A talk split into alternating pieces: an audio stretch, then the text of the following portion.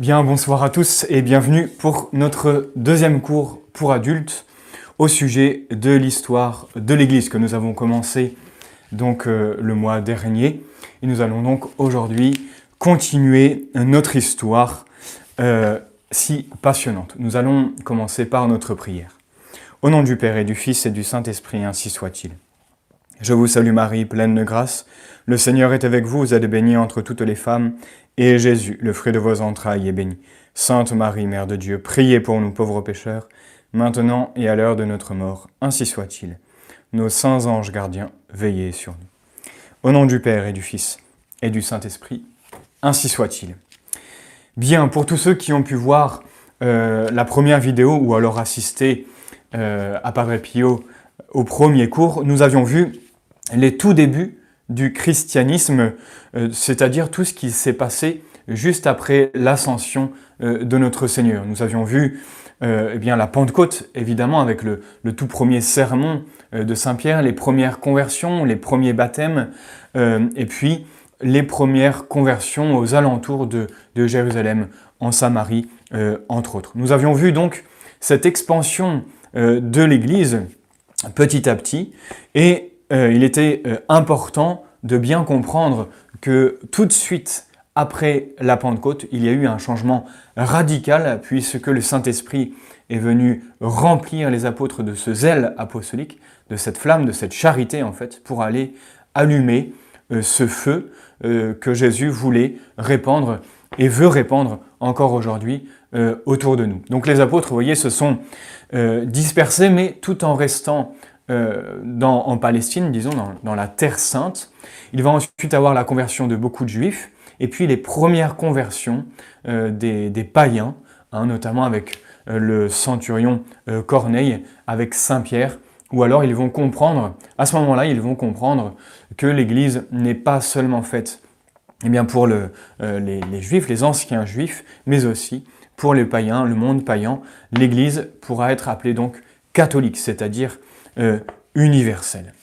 Ce soir, nous allons voir euh, l'expansion de l'Église au-delà de la Terre Sainte, c'est-à-dire tout autour du bassin méditerranéen, et voir comment cela s'est passé sous l'Empire païen, puisque je vous le rappelle, nous sommes dans l'Empire romain, un empire donc euh, qui est polythéiste, avec une culture, avec des manières de vivre, une morale particulière, etc. Et donc, nous allons essayer de comprendre comment le christianisme a pu se répandre, mais surtout, comment le christianisme a pu se répandre aussi rapidement eh bien, dans tout cet empire. Avant de rentrer dans le vif du, sujet, il faut voir comment les apôtres euh, se sont euh, dispersés, hein, comme leur avait ordonné notre Seigneur au moment de son ascension. Hein. Allez enseigner toutes les nations et baptisez-les au nom du Père et du Fils et du Saint-Esprit. C'était, si vous voulez, le dernier ordre que Jésus va leur laisser. Il fallait donc euh, non plus seulement se contenter d'évangéliser la Terre Sainte, euh, la Judée, la Samarie et la Galilée, mais sortir, traverser les frontières afin d'annoncer l'évangile, hein, qui, je vous rappelle, euh, signifie la bonne nouvelle, aller annoncer cet évangile au monde entier. Et donc nous allons voir comment les apôtres se sont quittés les uns les autres, et c'est ce que nous appelons en fait la, fin euh, des temps euh, apostoliques. Alors, euh, nous sommes en, 42, hein, Hérode Agrippa, le, petit-fils d'Hérode le Grand, va commencer à persécuter les chrétiens de Palestine. Il va d'ailleurs faire mourir Saint Jacques le Majeur pour faire plaisir à la populace, faire plaisir Juifs, et il va même jusqu'à emprisonner euh, Saint Pierre, puisqu'il savait, c'était connu que Saint Pierre était donc chef euh, des apôtres, chef de cette petite communauté euh, de chrétiens qui commençait à se multiplier. Il va donc enfermer Saint Pierre à Jérusalem. Les actes des apôtres nous racontent bien qu'il était très bien protégé, et ça va être le fameux miracle de cet ange qui va venir libérer Saint Pierre, faire traverser les différentes portes, euh, escouades, jusqu'à sortir de la ville de Jérusalem, puisque toute l'Église, nous dit les actes, l'Église priait pour euh, sauver leur pasteur, le, premier pape. Alors Saint Pierre va donc quitter Jérusalem et il va aller porter l'évangile à Rome. Hein. Vous savez que grâce au bassin méditerranéen, grâce à, euh, tout le commerce, eh bien, les liaisons étaient assez faciles via euh, la mer Méditerranée, euh, via aussi la, terre, mais les, échanges étaient très fréquents. Et donc, les apôtres, et entre autres Saint-Pierre, les apôtres vont utiliser ces moyens de communication assez faciles. Donc Saint-Pierre va se retrouver à Rome, nous sommes encore une fois en, en 42, et il va euh, y rester, soi-disant, la tradition nous rapporte cela, il va rester jusqu'en 51. Et donc vous voyez qu'il va bien s'installer en cette ville capitale euh, de l'Empire. Il va euh, s'installer comme donc évêque de cette ville. Il est certain, vous voyez, que Saint-Pierre va établir son siège à Rome. L'Église donc va s'ancrer sur cette ville. C'est pour ça que l'Église est une Église catholique romaine, puisque nous avons, puisque Saint Pierre a été l'évêque de Rome, et puis nous le verrons tout à l'heure, Saint Pierre a été martyrisé et enterré dans cette même ville. Il va rester jusqu'en 51, date à laquelle l'empereur Claude va chasser les Juifs de Rome, et donc euh, Saint Pierre va devoir quitter euh, la ville éternelle. À cette époque, euh, Saint Pierre, comme tout grand personnage, avait un, secrétaire, vous le savez, en la personne de Saint Marc, qui va résumer euh, ses prédications. Il était sûrement auprès de Saint Pierre quand Saint Pierre faisait du catéchisme ou, euh, faisait ses prédications au peuple, et Saint Marc notait donc tout ce que Saint Pierre avait comme souvenir des paroles de notre Seigneur et de ses miracles. Et c'est ce qui va donner, vous le savez, le deuxième évangile, l'évangile selon Saint Marc. Donc en 51, Saint Pierre va quitter Rome et il va rejoindre la ville d'Antioche, dans la, Turquie actuelle. Cette ville n'est pas des moindres dans l'Empire puisqu'elle est composée, on, pense, de 500 000 habitants, ce qui est énorme à l'époque. Elle est donc la troisième plus grande ville de l'Empire, après Rome et euh, Alexandrie. Euh, il va donc, pareil, évangéliser dans cette, cette ville. Et il y aura aussi euh, une petite contestation avec Saint Paul euh, à propos euh, des fêtes juives. Je passe, je vais revenir tout à l'heure sur Antioche, mais continuons avec Saint Pierre, donc qui va quitter Antioche, il va évangéliser une partie de, l'Asie mineure, et il va ensuite revenir donc à Rome, et il continue à évangéliser, mais surtout c'est à cette époque, donc nous sommes en 67, sous l'empereur Néron, c'est à cette époque que Saint Pierre va se faire euh, emprisonner et va se faire crucifier euh, la tête en bas sur cette colline que nous appelons le Vatican. La tête en bas, justement, pour ne pas mourir comme son maître, notre Seigneur Jésus. Et donc, par humilité, il a voulu eh bien, qu'on retourne euh, la croix. Hein. Euh, prenez bien conscience, prenons bien conscience de, de, ce grand personnage qu'est Saint Pierre, de cette conversion radicale depuis euh, le jeudi saint où il avait renié trois fois notre Seigneur, jusqu'à euh, aujourd'hui, le 29 juin 67, où il va mourir martyr. Et la tradition nous rapporte cette fameuse histoire du, du Vadis. les fidèles avait ordonné à, Saint Pierre de quitter Rome, puisque Néron avait ordonné une persécution violente. Et donc Saint Pierre va, quitter Rome et sur le chemin, il va croiser notre Seigneur, portant une croix. Et Saint Pierre lui dit, mais où allez-vous Seigneur? Et Jésus va lui répondre, je vais me faire crucifier de nouveau. Et Saint Pierre a compris qu'en fait il avait abandonné son poste, qu'il devait retourner donc à Rome.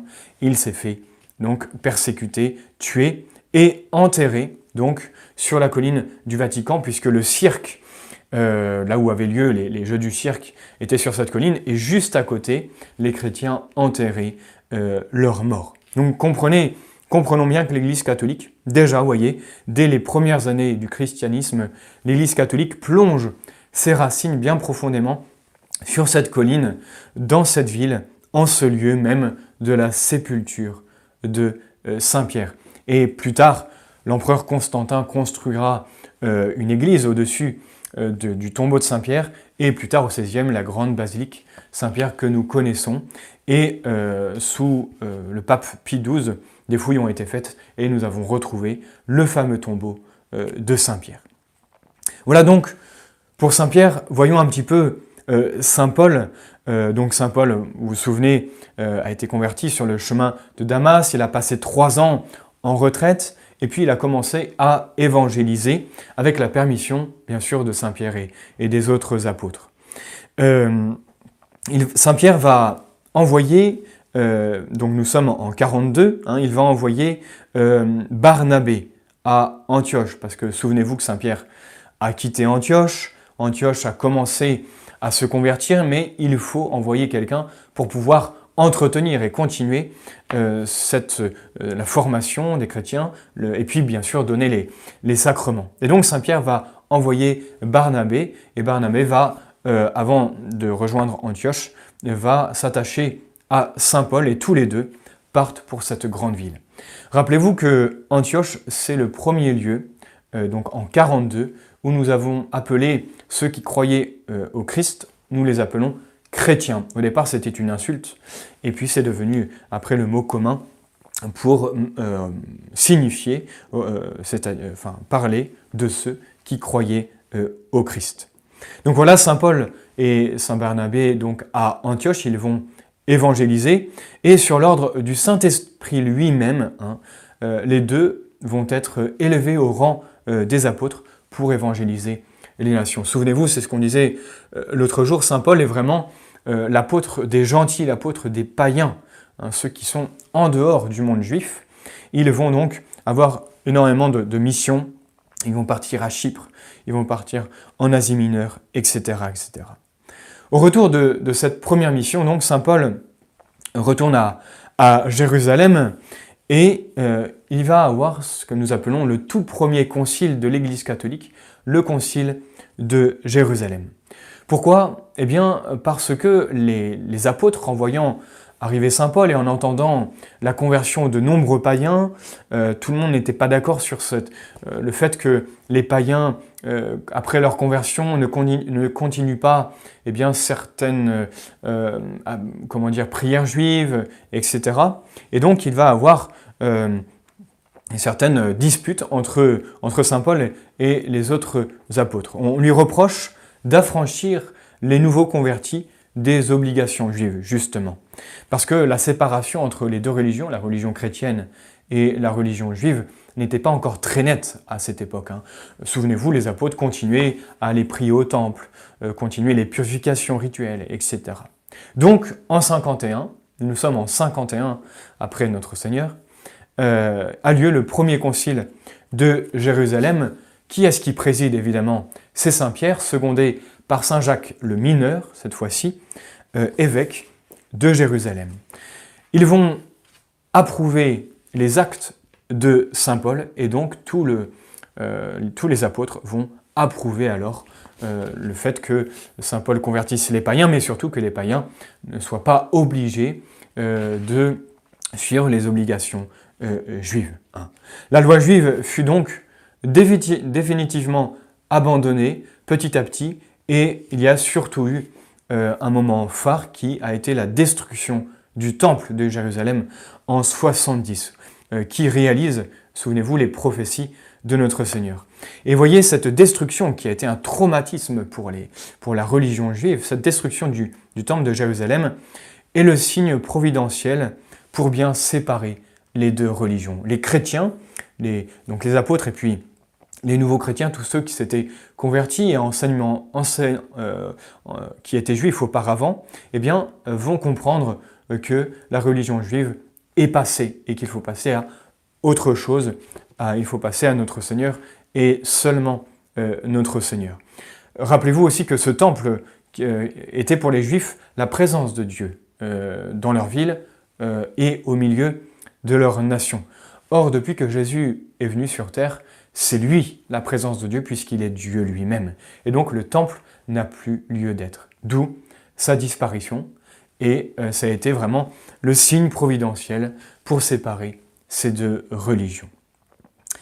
Saint Paul, donc, après ce concile en 51, va repartir, euh, seul ou à plusieurs, euh, pour ses missions, hein, tout autour du bassin méditerranéen. Il a parcouru des milliers de kilomètres en bateau, à pied, à cheval, euh, justement pour évangéliser toutes ces contrées. Il va revenir à Jérusalem où il va être reconnu par les Juifs. Il commence à être très connu et la foule se jette sur lui pour le tuer et le tribun romain de l'époque va l'arracher et va le retenir euh, prisonnier. Il lui a sauvé la vie. Saint Paul, sinon, devait mourir martyr euh, à Jérusalem. Il comprend qu'il est en, grand danger donc dans cette ville et Saint Paul demande donc d'être amené à, Césarée-Maritime qui se trouve euh, donc sur la, côte ouest de, de, la, Terre Sainte, là où il y a un, grand port et il va être donc prisonnier sous les mains euh, du gouverneur romain euh, Félix. Il va rester en prison deux ans et euh, deux ans plus tard, Festus, donc le successeur de Félix, lui proposa d'aller à Jérusalem afin de s'expliquer, de se justifier en face des Juifs. Mais Saint Paul a peur des Juifs et donc il va faire appel directement à l'empereur romain qui à l'époque est Néron. Il va donc s'embarquer pour Rome et sachez que c'est à ce moment-là où s'arrête le livre des actes des apôtres. Hein, vous vous souvenez, euh, ce, livre passionnant écrit par Saint Luc, qui raconte donc toute l'histoire euh, primitive, si vous voulez, de, la chrétienté, s'arrête au moment où Saint Paul s'embarque pour Rome et donc ne raconte pas, les actes ne racontent pas le, martyr de, Saint Pierre et Saint Paul. Alors, le voilà qu'il arrive euh, à Rome. Euh, il va justement être pendant deux ans prisonnier à moitié, c'est-à-dire qu'il sera sous la garde d'un soldat romain, mais pourra continuer évidemment à, prêcher l'évangile. Hein. On voit bien ce zèle qui le pousse à parler de notre Seigneur. Comme, souvenez-vous, Saint Pierre et Saint Jean, autrefois, face au Sanhédrin, nous ne pouvons pas ne pas dire ce que nous avons vu. Saint Paul donc a le même feu, cette même charité, qui va le pousser à évangéliser la ville de Rome et tous ceux qui viennent le voir. Il va être donc jugé euh, par l'empereur Néron euh, en 61-63 et ensuite il va être acquitté, il va donc repartir évangéliser et va revenir à Rome plus tard sous la persécution euh, de Néron. Cette fois-ci, il va être arrêté, condamné à mort et va être décapité puisque il est citoyen romain et ont décapité euh, ceux qui étaient citoyens romains. La tradition pense qu'il est mort martyr le même jour que Saint Pierre, le 29 juin 67. Voilà pourquoi nous les célébrons tous les deux ensemble le 29 euh, juin, une des très grandes fêtes de l'Église catholique euh, romaine. Souvenons-nous donc que cet apôtre était infatigable. Il le raconte bien dans, une de, ses épîtres tout ce qu'il a pu traverser comme épreuve, et pourtant il ne s'est pas euh, arrêté. Il nous a laissé énormément d'écrits, on le verra tout à l'heure, et on y trouve dans ses écrits, dans ses lettres, dans ses épîtres, un esprit puissant, vous voyez, une âme ardente, amoureuse du Christ, un cœur débordant de charité pour Jésus et aussi pour tous les membres de l'Église. Et on comprend, vous voyez, son amour l'a poussé à cette exigence euh, extrême. Il y a beaucoup de, morale dans, ces épîtres, mais beaucoup de charité, euh, évidemment. Et donc, sachons nous pencher sur ces épîtres laissées euh, par Saint Paul. Vous savez, quand il allait à Corinthe, quand il allait à Galate, etc., eh bien, il fondait des églises, mais comme il ne pouvait pas y rester trop longtemps, eh bien, il leur écrivait de loin ces épîtres qui nous sont restés, épîtres aux Romains, aux Galates, euh, aux Corinthiens, aux Éphésiens, euh, etc. Alors, malheureusement, nous n'avons pas le temps de voir euh, toute la vie et la fin, la mort de, chaque apôtre de, de notre Seigneur. Arrêtons-nous juste une minute sur, bien sûr, Saint Jean. Saint Jean, l'évangéliste, le disciple que Jésus aimait, le frère de Jacques le Majeur, vous savez, celui qui a été tué par Hérode donc euh, au, tout début de la, persécution à Jérusalem. Saint Jean était au pied de la croix, Jésus lui avait confié sa mère, et donc il va rester auprès de Notre-Dame euh, qui on pense, il y a vraiment aucune certitude, Notre-Dame qui va remonter au ciel en 48, disons, mais cela n'est pas deux fois, euh, bien sûr. C'est l'Assomption de Notre-Dame, elle va monter au ciel en son corps et en son âme, comme nous donne, nous, nous donne de croire le dogme euh, de, l'Assomption. Les traditions divergent par rapport au, lieu de l'Assomption, soit à Jérusalem, soit à Éphèse. Bon. Saint Jean, lui, va en tout cas se retrouver à Éphèse, va être arrêté et conduit à Rome pendant la, persécution de Domitien. Il va être plongé dans une chaudière d'huile bouillante, il aurait dû mourir, mais par miracle, il va en réchapper. Il va donc être envoyé euh, en exil à Patmos, où il va écrire eh bien, son fameux livre, l'Apocalypse, qui est le dernier livre de la Bible, le dernier livre du Nouveau Testament, Apocalypse, donc qui signifie euh, révélation. En 96, euh, Domitien va mourir et euh, Saint Jean va donc retrouver la liberté. Il va revenir à Éphèse où la tradition nous rapporte une fois de plus qu'il va rédiger son évangile, le dernier évangile, l'évangile selon Saint Jean, le plus théologique, si on peut dire, avec le plus de discours de notre Seigneur, celui qui, c'est pour ça qu'on le représente avec un, aigle, puisqu'il vole au-dessus, et il, se rapproche euh, de Dieu, de, cette intimité de Dieu, cet apôtre qui, souvenez-vous, s'était reposé sur le côté euh, de Jésus lors de la scène. Hein. Alors, il rédige son dernier évangile et encore une fois, la, tradition rapporte qu'à Éphèse, alors qu'il ne pouvait plus, marcher, il ne pouvait plus marcher, on le, on le sortait de chez lui, on le portait à bout de bras et il répétait sans cesse la même chose. Aimez-vous les uns les autres comme Jésus vous a aimé. Aimez-vous les uns les autres. Et on lui disait, mais euh, oh Jean, pourquoi répétez-vous toujours la même chose? Il disait, il n'y a que ça euh, d'essentiel. C'est un peu le, résumé euh, de l'évangile, la loi parfaite, la loi de charité, donc rappelée jusqu'à sa mort par Saint Jean. Saint Jean va mourir, on pense, centenaire, donc vers 100, hein, l'an 100. C'est donc la mort du dernier apôtre, et donc rappelez-vous, que c'est euh, la fin de la révélation. En tout cas, la révélation est close au moment de la mort du dernier apôtre. Tout ce que Dieu a voulu révéler aux hommes, c'est-à-dire euh, manifester, dire, euh, dire les secrets de Dieu, c'est ça la, la révélation, c'est révéler, enlever le voile sur les secrets de Dieu.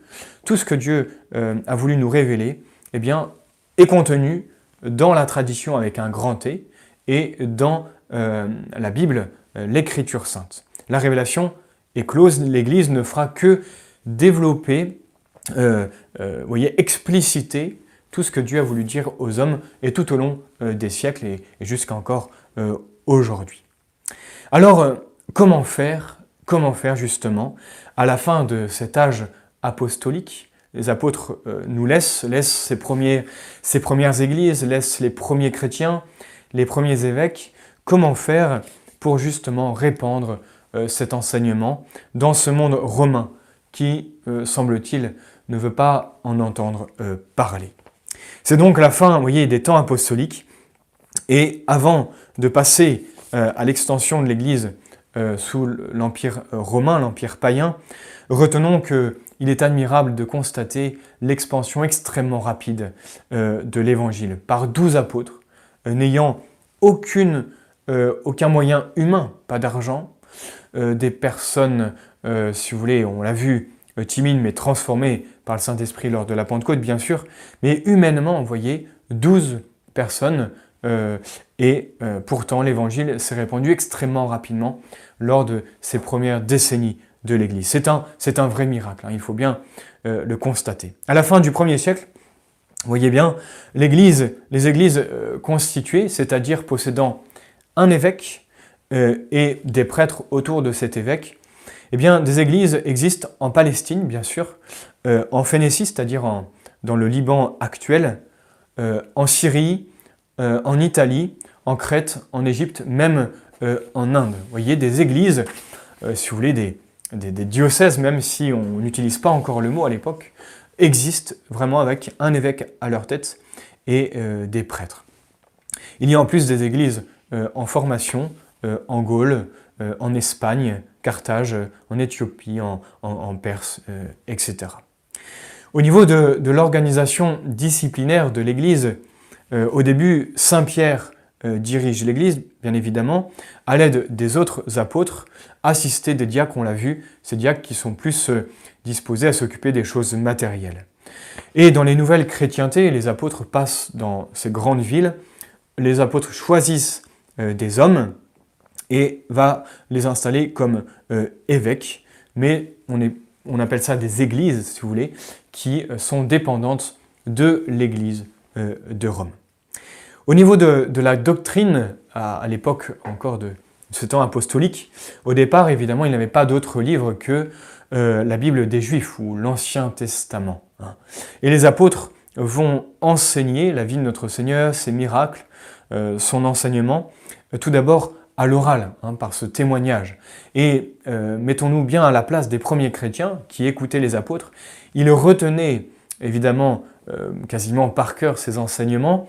Ils avaient un soin très scrupuleux à ne pas rajouter autre chose dans ces, enseignements venant des apôtres. Et pour justement favoriser cette bonne transmission de chrétien à chrétien, de communauté euh, à, à, communauté, pour que cet enseignement apostolique reste très pur, euh, sans ajout euh, extérieur. enfin, il faut, bien se souvenir que l'évangile a quand même été répandu, mais au sein d'une communauté qui faisait attention justement à garder la doctrine dans son ensemble dans, et dans sa pureté. C'est bien plus tard, avant que les apôtres les évangélistes ne meurent, les, fidèles chrétiens ont demandé justement aux apôtres et aux évangélistes d'écrire leur euh, témoignage, d'écrire tout ce qu'ils avaient vu et entendu, et ça a donné donc les euh, évangiles. Hein. L'évangile a d'abord été prêché oralement, bien sûr, avant d'être écrit. On pense que l'évangile, selon Saint Matthieu, Saint Marc et Saint Luc, ont été écrits euh, entre 60 et 70. Encore une fois, les avis divergent, mais euh, voilà, c'est un, ordre d'idées. Saint Luc euh, écrira aussi en 63 euh, les actes des apôtres. En plus de ces écrits de la vie de, notre Seigneur, il va avoir des, lettres doctrinales, des lettres administratives pour aider ces églises naissantes, pour les aider à se développer et, à mettre de, l'ordre. Hein. C'est ce que nous appelons ces lettres, on les appelle bien sûr les, les épîtres. On en conserve 13 euh, ou 14 de, Saint Paul, ça dépend si on met la lettre aux Hébreux euh, dans ce groupe-là, on n'est pas sûr que ce soit Saint Paul qui ait écrit la, lettre aux, Hébreux. On en conserve bien sûr trois euh, de Saint Jean, deux de, de, Saint Pierre, le premier pape, une de Saint Jacques le mineur, une de Saint Jude. et à la fin du premier siècle, on l'a vu, Saint Jean va écrire l'Apocalypse et va écrire son évangile. Donc tous ces écrits vont être reçus avec énormément de respect, bien sûr. Et ils étaient lus lors des assemblées publiques et même euh, lors des, premières messes. On lisait beaucoup l'Ancien Testament, bien sûr, mais aussi euh, ces écrits euh, des apôtres. Donc, vous voyez, dès le deuxième siècle, le Nouveau Testament, avec ses 27 livres, va être constitué, va être protégé. Et c'est là où on va faire la différence entre les évangiles canoniques et les évangiles qu'on appelle apocryphes, c'est-à-dire ces écrits euh, de certains auteurs qui prenaient le nom des apôtres, qui signaient comme s'ils étaient apôtres de Jésus, mais ce sont des récits qui n'ont pas été retenus par euh, l'Église primitive, puisqu'ils considéraient qu'ils comprenaient des, erreurs, n'étaient pas fidèles à l'enseignement euh, des apôtres. Mais c'est dans ces évangiles apocryphes, par exemple, que nous pouvons trouver le nom des parents de, Notre-Dame, que nous pouvons trouver la tradition de la présentation de Notre-Dame au Temple, que nous pouvons trouver aussi le Quo de, Saint-Pierre, euh, dont on parlait euh, tout à l'heure. À côté donc de ces écrits, il y avait, euh, il existait un, formulaire, si vous voulez, très précis, qui contenait les principaux articles de la foi, et que tout toute personne qui désirait le baptême devait connaître par cœur ce formulaire que nous appelons le symbole des apôtres. Hein. Euh, symbole des apôtres qui était réservé à ceux donc, qui allaient se préparer au baptême. Réservé, je dis, dans le sens où il n'était pas proclamé publiquement, il était pour ceux qui voulaient devenir chrétiens. Dans le domaine de la liturgie, à l'époque où donc on entrait bien sûr dans l'Église par le baptême, c'est par le baptême qu'on devient enfant de Dieu, ça efface le péché originel, et on devient membre de l'Église catholique. Et par le baptême, on pouvait donc assister euh, à la messe. Il y avait à l'époque une seule fête euh, chrétienne, Pâques, bien sûr, le jour de la victoire de notre Seigneur par sa résurrection, qui était célébrée donc toutes les semaines, le premier jour euh, de la semaine. Ce premier jour va prendre le nom de dimanche, puisque ce sera le, jour du Seigneur. Et le dimanche va petit à petit remplacer le sabbat, donc le, samedi. Comment se passaient ces premières messes elles, étaient précédées d'une vigile où on priait, euh, et la messe était surtout inspirée euh, du service synagogal, hein, de tout ce qui se passait dans les synagogues, diverses prières, lectures, chants des psaumes. Eh bien, les premiers chrétiens vont faire la même chose et nous l'avons encore aujourd'hui à la messe. Hein. Combien y a-t-il de psaumes lors de la messe? En commençant par les prières bas de l'autel, eh tout cela, vous voyez, vient de cette culture, de cette manière de prier euh, euh, dans les synagogues. Après, il y aura bien sûr l'homélie, et puis nous passerons au sacrifice eucharistique avec l'offertoire, la consécration et la communion. Voilà, après avoir vu très très euh, rapidement la dispersion des apôtres et puis, voyez, leur mort, on dit que tous les apôtres sont morts martyrs. bon, sauf Saint Jean, qui est mort de vieillesse, mais il a quand même subi le martyr. Mais il nous faut maintenant entrer dans cette deuxième période, quitter la période apostolique et tourner la page pour entrer dans cette période assez terrible, vous allez voir, euh, puisqu'elle est cette période des persécutions que va traverser l'Église pendant quasiment trois siècles, quasiment 300 ans. Avant de décliner petit à petit chaque euh, persécution, sans nous étendre, rassurez-vous, mais euh, il faut comprendre quelle est la, cause, quelles sont les causes, il y en a plusieurs, de ces persécutions? Il faut bien se rendre compte que l'Empire romain euh, était en fait très tolérant par rapport aux religions des nations vaincues. Hein. L'Empire romain qui s'étendait, arrivait dans des contrées étrangères, qui avaient différentes religions polythéistes. Eh bien, l'Empire romain était assez tolérant. Euh, le judaïsme restait très toléré puisque même si le judaïsme rejetait euh, l'idolâtrie, euh, Rome était assez tolérant au niveau des juifs puisqu'ils n'étaient pas très conquérants, les juifs n'embêtaient pas leur monde, donc les, Romains, si vous voulez, l'Empire romain les laissait tranquilles. Le christianisme, au départ, pareil, comme il était assez confondu avec le judaïsme, n'a pas été euh, embêtés. les, Romains toléraient ce, début de christianisme. les chrétiens étaient juste persécutés euh, par euh, les juifs. Mais voyez-vous, très vite, les autorités ont vu que les chrétiens, en fait, cherchaient à convertir le peuple. Et même des hauts personnages du peuple. Hein. Combien de, nobles de, de, la haute société romaine se sont convertis. Et ça, l'Empire romain a vu que les chrétiens donc convertissaient et surtout étaient en train de détruire l'idolâtrie. Et c'est euh, une des raisons premières euh, pour laquelle la persécution euh, commença. Retenez cinq raisons essentielles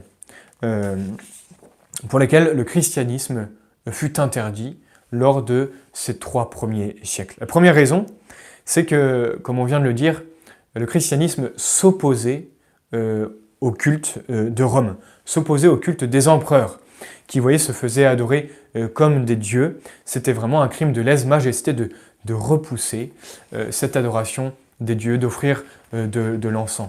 Les chrétiens refusaient radicalement d'offrir de l'encens ou de se mettre à genoux devant l'empereur ou une statue d'un dieu quelconque. Donc première raison, le refus de, l'idolâtrie. Deuxième raison, c'est le refus euh, donc de participer au culte romain euh, qui était donc signe euh, d'athéisme.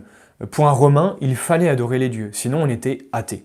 Et donc, pour les Romains, un chrétien était athée et donc était quelqu'un qui faisait, faisait des, sacrilèges.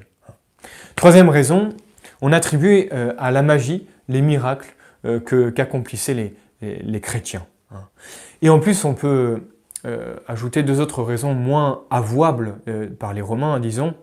C'est que la vertu des chrétiens, toute la, vie quotidienne des chrétiens était vraiment un reproche contre les habitudes romaines, euh, vous voyez tout ce, ce c'était pas très joli, euh, la, manière de vivre euh, à l'époque de l'Empire romain. Et donc, la vie des chrétiens a entraîné beaucoup de jalousie et de haine, puisque la vie chrétienne était un perpétuel reproche à ce qu'on peut appeler l'esprit du monde. Et vous savez bien que le monde déteste tous ceux qui sont à contre-courant. Et voilà pourquoi les chrétiens vont élever beaucoup de jalousie contre eux.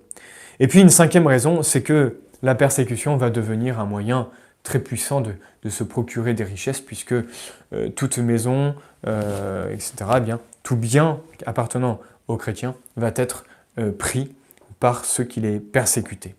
Et puis n'oublions pas aussi, bien sûr, toute cette campagne de calomnie qui va être faite contre, la contre les chrétiens. On, on, disait dans les rues que les chrétiens adoraient une tête d'âne, que les chrétiens étaient anthropophages, euh, qu'ils faisaient de la magie, euh, etc. Et en plus, on leur attribuait euh, toutes les calamités publiques, puisqu'ils n'adoraient pas les dieux, eh bien, tous les maux qui pouvaient arriver sur Terre venaient des chrétiens. Et donc, l'opinion populaire va finir par se déchaîner sur les chrétiens, sur eux. Pour les deux premiers siècles, il faut rajouter aussi deux causes juridiques. Il faut détruire les chrétiens euh, parce que on pense que c'est une secte malfaisante. Euh, ils, abîment euh, vous voyez, la, société. Hein. ils sont ennemis du genre humain, carrément. Vous voyez, ça va très loin. Voilà donc cinq raisons essentielles plus quelques-unes en plus qui viennent justement, qui va entraîner le début des persécutions et cela pendant quasiment trois siècles. Voyons après les causes des persécutions, voyons leurs caractères généraux de ces persécutions. Il va avoir dix persécutions euh, générales, séparées bien sûr et heureusement par des périodes de tranquillité qui va permettre à l'Église de s'étendre. Ça va durer donc de 64 à 311 euh, à peu près. Hein, et elle va faire périr ces dix persécutions vont faire périr des millions de chrétiens. De chrétiens. On n'a pas bien sûr de, chiffres exacts, mais euh, voyez-vous, par rapport euh, à la population euh, de l'époque dans l'Empire romain, au reste qu'on a pu découvrir dans les catacombes, etc., eh bien, on peut dire qu'il y a eu des millions et des millions de chrétiens persécutés lors de ces trois premiers siècles. Alors, comment ça se passait? Eh Bien, quelquefois, ils étaient accompagnés en foule Hein. Euh, mais le plus souvent, les, persécutions s'attaquaient aux chefs pour pouvoir détruire l'organisation euh, de l'Église. C'est-à-dire qu'on s'attaquait au pape, bien sûr. Tous les premiers papes ont été martyrisés. Euh, on s'attaquait aux évêques, aux prêtres. on leur faisait bien sûr subir des, tourments affreux hein, pour terroriser le peuple chrétien, pour faire peur. et vous savez que l'homme est extrêmement ingénieux. Euh, quand il s'agit de déverser sa haine sur euh, un homme. Et euh, les, comment dire, les livres qui racontent les, persécutions sont assez terribles. On passait du temps au cachot avant d'être tué, hein, et ces cachots devenaient de, vrais oratoires en fait, puisque pape, évêque, prêtre continuaient à célébrer la messe si on leur apportait le nécessaire, mais surtout on apportait aux prisonniers, aux futurs martyrs, on leur apportait la, Sainte Hostie. Euh, il y a eu beaucoup de, belles histoires. Le seul moyen de retrouver la liberté, c'était d'apostasier, d'adorer les faux dieux. Sinon, c'était la condamnation à l'exil. Voilà, excusez-nous, il y a eu une, interruption. Euh, je vais juste reprendre donc à la persécution euh, du 1er siècle, je disais que nous étions sous Néron, donc en 64-68. Prince cruel, donc il va mettre feu à Rome, vous le savez, pour reconstruire à son goût euh, cette ville, et le, crime va être rejeté sur les chrétiens. Il va donc avoir comme victime Saint-Pierre euh, et, Saint-Jean. Il va ensuite avoir une deuxième persécution sous Domitien. Entre Néron et Domitien, il y aura 25 ans de paix. Domitien, lui, à la fin de sa vie, va se mettre à persécuter les chrétiens puisque, selon lui, ils sont athées. Il faut donc euh, les détruire. Nous arrivons au deuxième siècle où nous avons affaire à, des, empereurs avec un grand sens politique. Hein. Trajan, euh, Adrien, euh, Antonin, Marc Aurèle, qui sont de grands empereurs, mais ils ne vont pas comprendre le christianisme et veulent le faire disparaître comme ennemi de l'ordre légal. Je vous cite par exemple une règle donnée par Trajan en, en 112. Il ne faut pas les rechercher, les chrétiens. Si on les dénonce et qu'ils soient convaincus, il faut les punir, de telle sorte cependant que si quelqu'un nie être chrétien et le prouve par des actes, par exemple en adorant des faux dieux, il obtienne son pardon à cause de son repentir. Voyez Mais en aucun cas, il ne faut tenir compte des dénonciations anonymes, car ce serait eh bien, d'un mauvais exemple et cela ne convient plus à notre siècle. Vous voyez, il y a une sorte de, de tempérance, mais en réalité, la foule arrachée au magistrat la condamnation de ceux qu'elle détestait. La foule détestait euh, bien tous ces chrétiens. Nous arrivons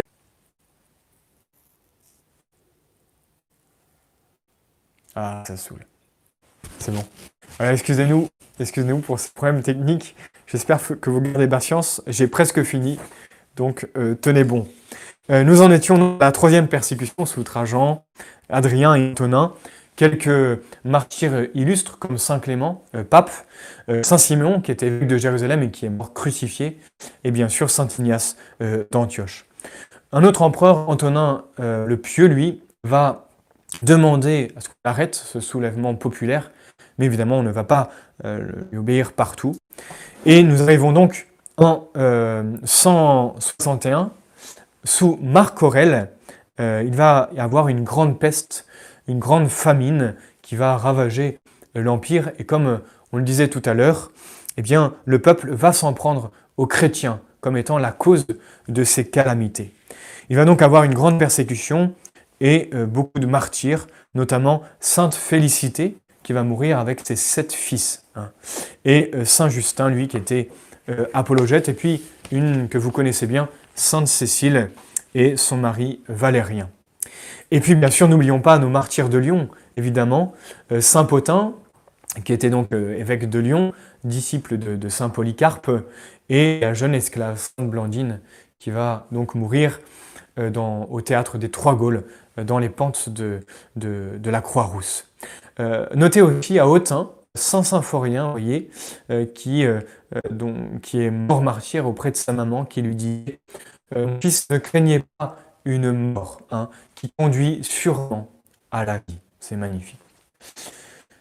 Nous arrivons au troisième et au quatrième siècle avec des persécutions qui vont, euh, qui vont être un peu différentes. Euh, ces persécutions vont s'alentir sous commode, euh, mais c'est le calme en fait qui annonce la tempête.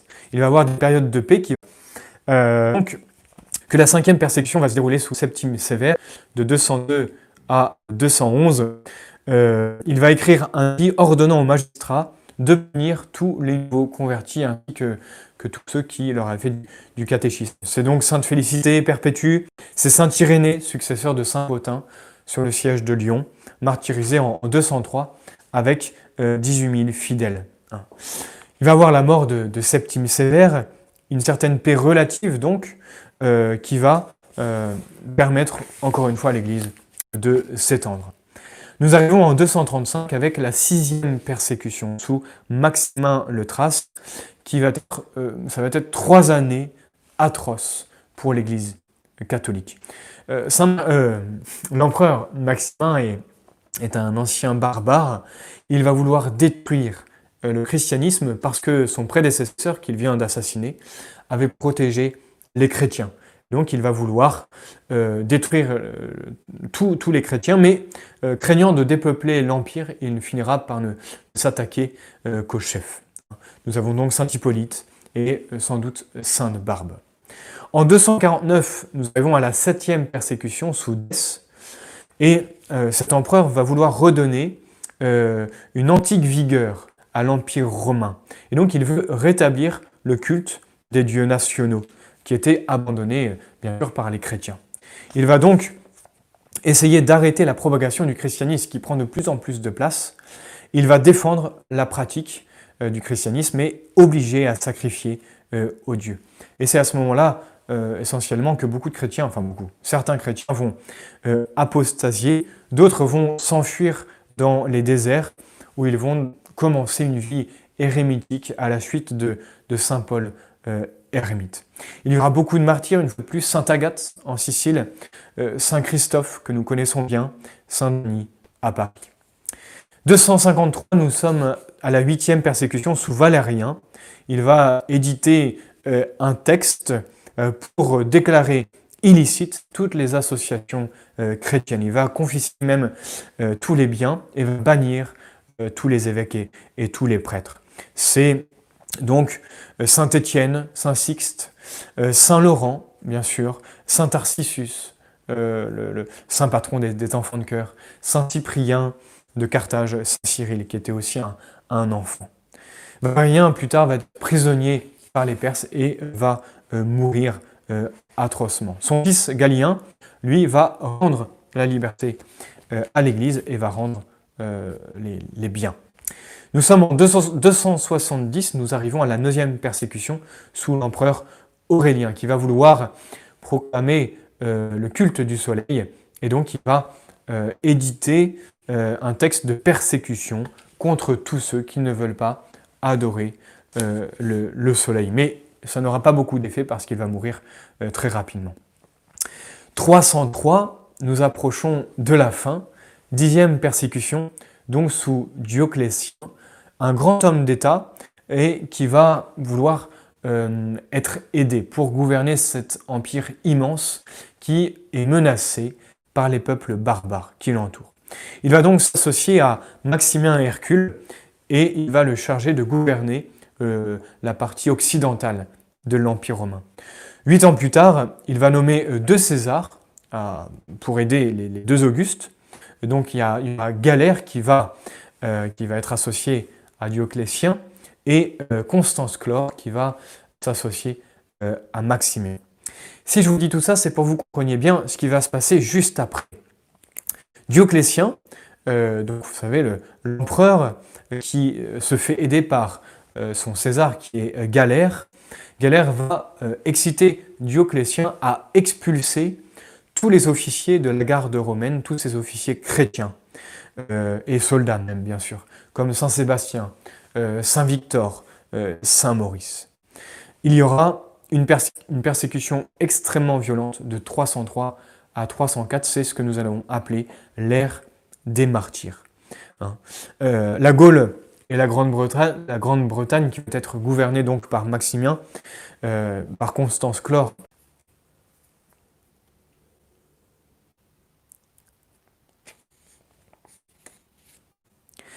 Encore une fois, je, vous remercie pour votre patience.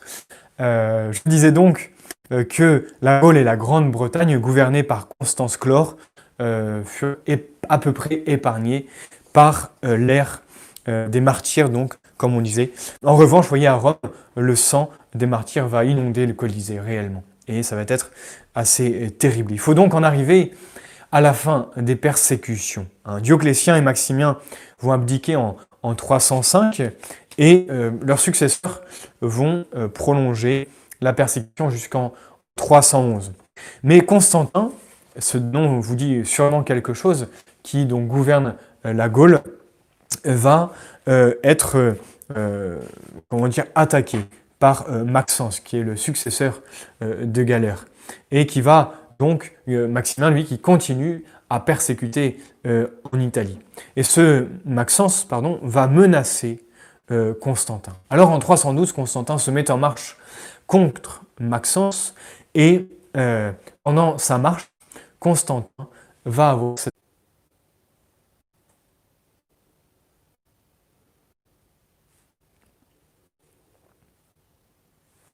Je disais donc, que Constantin, en allant attaquer Maxence, euh, vit dans le ciel la croix comme symbole de la victoire et en effet, il va remporter cette bataille décisive. Il va rentrer victorieux à Rome, il va remercier Dieu de sa victoire. Vous savez qu'il ne recevra le baptême que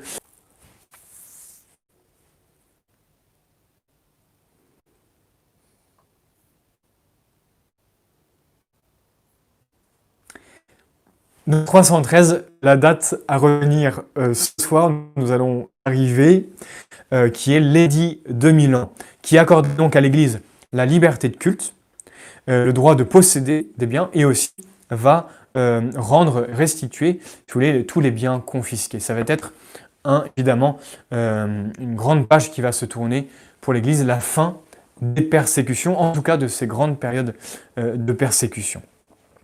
Alors, finissons euh, durant ces trois cycles de persécution, l'Église pourtant continuait à s'organiser, à s'étendre. L'Église avait une sorte, si vous voulez, de vie intérieur sous l'Empire. Le pape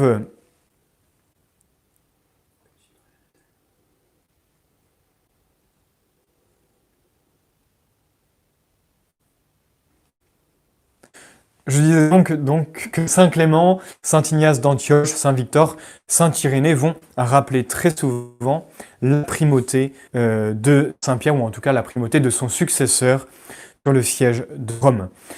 Voyons un petit peu la division administrative euh, de, l'Église.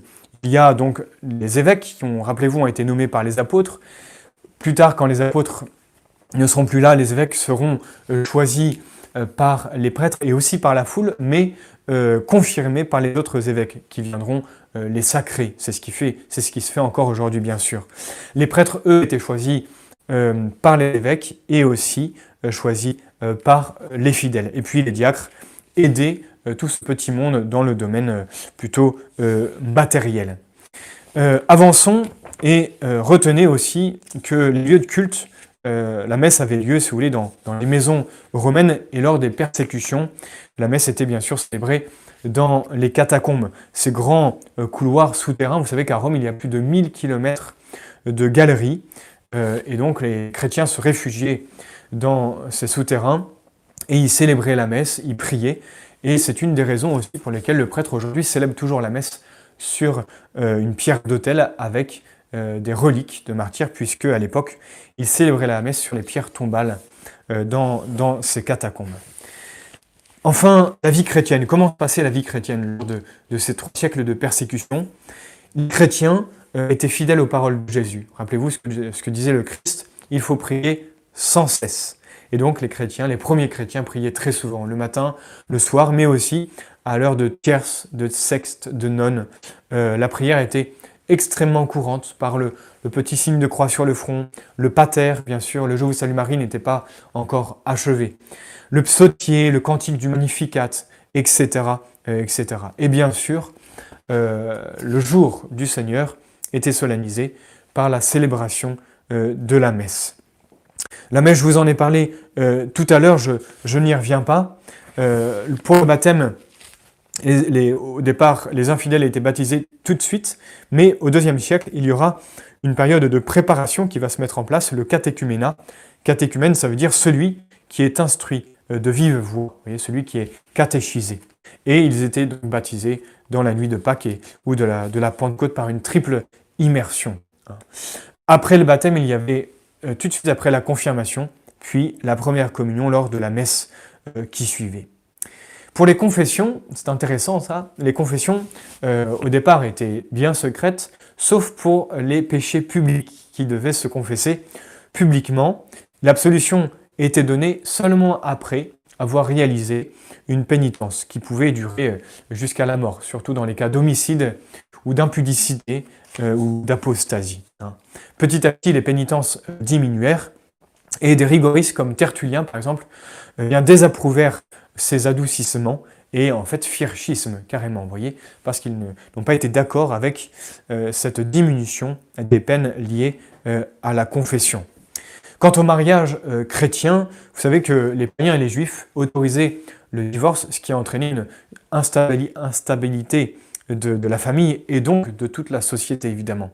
Et Jésus, lui, va interdire le divorce et va proposer, surélever le mariage au rang des sacrements et va permettre donc cette fidélité euh, mutuelle en exerçant eh bien, des tas de, vertus conjugales, le dévouement, la patience, la patience et la patience, l'union des cœurs, et l'Église va toujours, bien sûr, accepter les secondes noces lorsque l'un des époux meurt, l'autre époux pouvait bien sûr se remarier, se remarier pardon, sauf pour le clergé. Enfin, et ce sera le, dernier mot pour ce soir, euh, voyons très très rapidement euh, les hérésies de ces trois premiers siècles. Les hérésies, c'est important parce qu'elles permettent de préciser certains points euh, du dogme. Hein. on n'a jamais inventé d'autres dogmes, je vous l'ai déjà dit, la révélation est close, mais l'Église va développer petit à petit la révélation. Et les hérésies vont permettre donc de préciser certaines vérités, euh, divine, vérité surnaturelle, et va aussi permettre aux fidèles de s'affirmer euh, dans euh, la foi, puisqu'ils vont chercher à étudier avec plus de soin certaines vérités.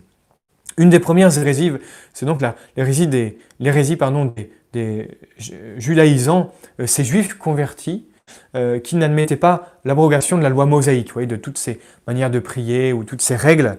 et donc ils vont se séparer et les chrétiens vont donc s'affirmer euh, catholiques, c'est-à-dire universels, euh, ouverts à tous. L'autre hérésie sera l'hérésie des, des, gnostiques. La gnose, ça veut dire la science. Ce sont toutes ces personnes qui prétendaient posséder une science extraordinaire de la nature ou sur Dieu, inventer des, des, systèmes pour remplacer un peu la doctrine catholique sur la création, sur le péché originel, etc elle va, être, elle va atteindre son apogée au deuxième et troisième siècle et va disparaître euh, au IVe siècle. Une autre hérésie, c'est une hérésie bien connue, les, manichéens. Hein, euh, euh, ce sont les disciples d'un persan, Mani ou, Manès, qui distinguait deux principes éternels. Un principe bon, donc celui qui, causait, qui cause le bien, qu'on appelle Dieu si vous voulez, et un principe mauvais, Satan, qui sont sur vous voulez, le même pied d'égalité. Euh, les manichéens vont exister jusqu'au Moyen Âge et on en reparlera au, sujet des, albigeois. Il y a aussi bien sûr l'hérésie des, des montanistes euh, au milieu du IIe siècle. C'est assez euh, drôle puisque Montan, le fondateur de cette hérésie, était un, un illuminé qui va fonder une secte de faux mystiques. Il va se proclamer comme l'incarnation du Saint-Esprit il aura donc une morale rigoriste qui va d'ailleurs séduire le, très fameux euh, Tertullien. Et puis, petit à petit, il y aura bien sûr des erreurs sur le grand mystère, le plus grand des mystères, qui est la Trinité. Hein. Euh, ce dogme, donc d'un Dieu, une seule nature, mais en trois personnes, va provoquer beaucoup de controverses euh, parmi la, société chrétienne. Il y aura donc certains hérétiques qui vont penser que Jésus le Fils a été adopté euh, par le Père. On va donc nier la divinité euh, du Fils. On appelle ça l'adoptionniste. Hein. D'autres... Allez, tenez bon, j'ai encore quelques lignes à vous dire. Euh, j'étais en train de finir sur, sur les, erreurs au sujet de, la Sainte Trinité, puisque je vous rappelle que ce dogme, qui est complexe bien sûr, a entraîné beaucoup d'hérésies, les adoptionnistes, et notamment l'arianisme, qui considérait donc le Fils comme inférieur au Père, ce qui est faux, et l'arianisme va durer extrêmement longtemps et va faire beaucoup de dégâts dans, euh, l'Église, ou en tout cas va diviser euh, beaucoup l'Église. Heureux temps, bien sûr, où on se disputait euh, sur ces dogmes si fondamentaux, où on précisait justement ces grandes vérités de notre foi. En conclusion, pour ce soir, eh bien, j'espère que vous avez pu constater l'histoire admirable de cette église primitive, cette église naissante, cette église persécutée, hein, et qui pourtant va se répandre euh, avec une immense... Jésus aidez-moi.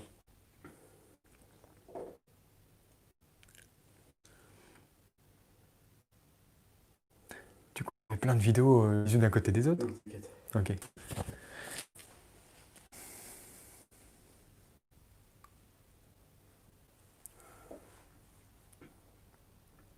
Ça va pas du tout, ça.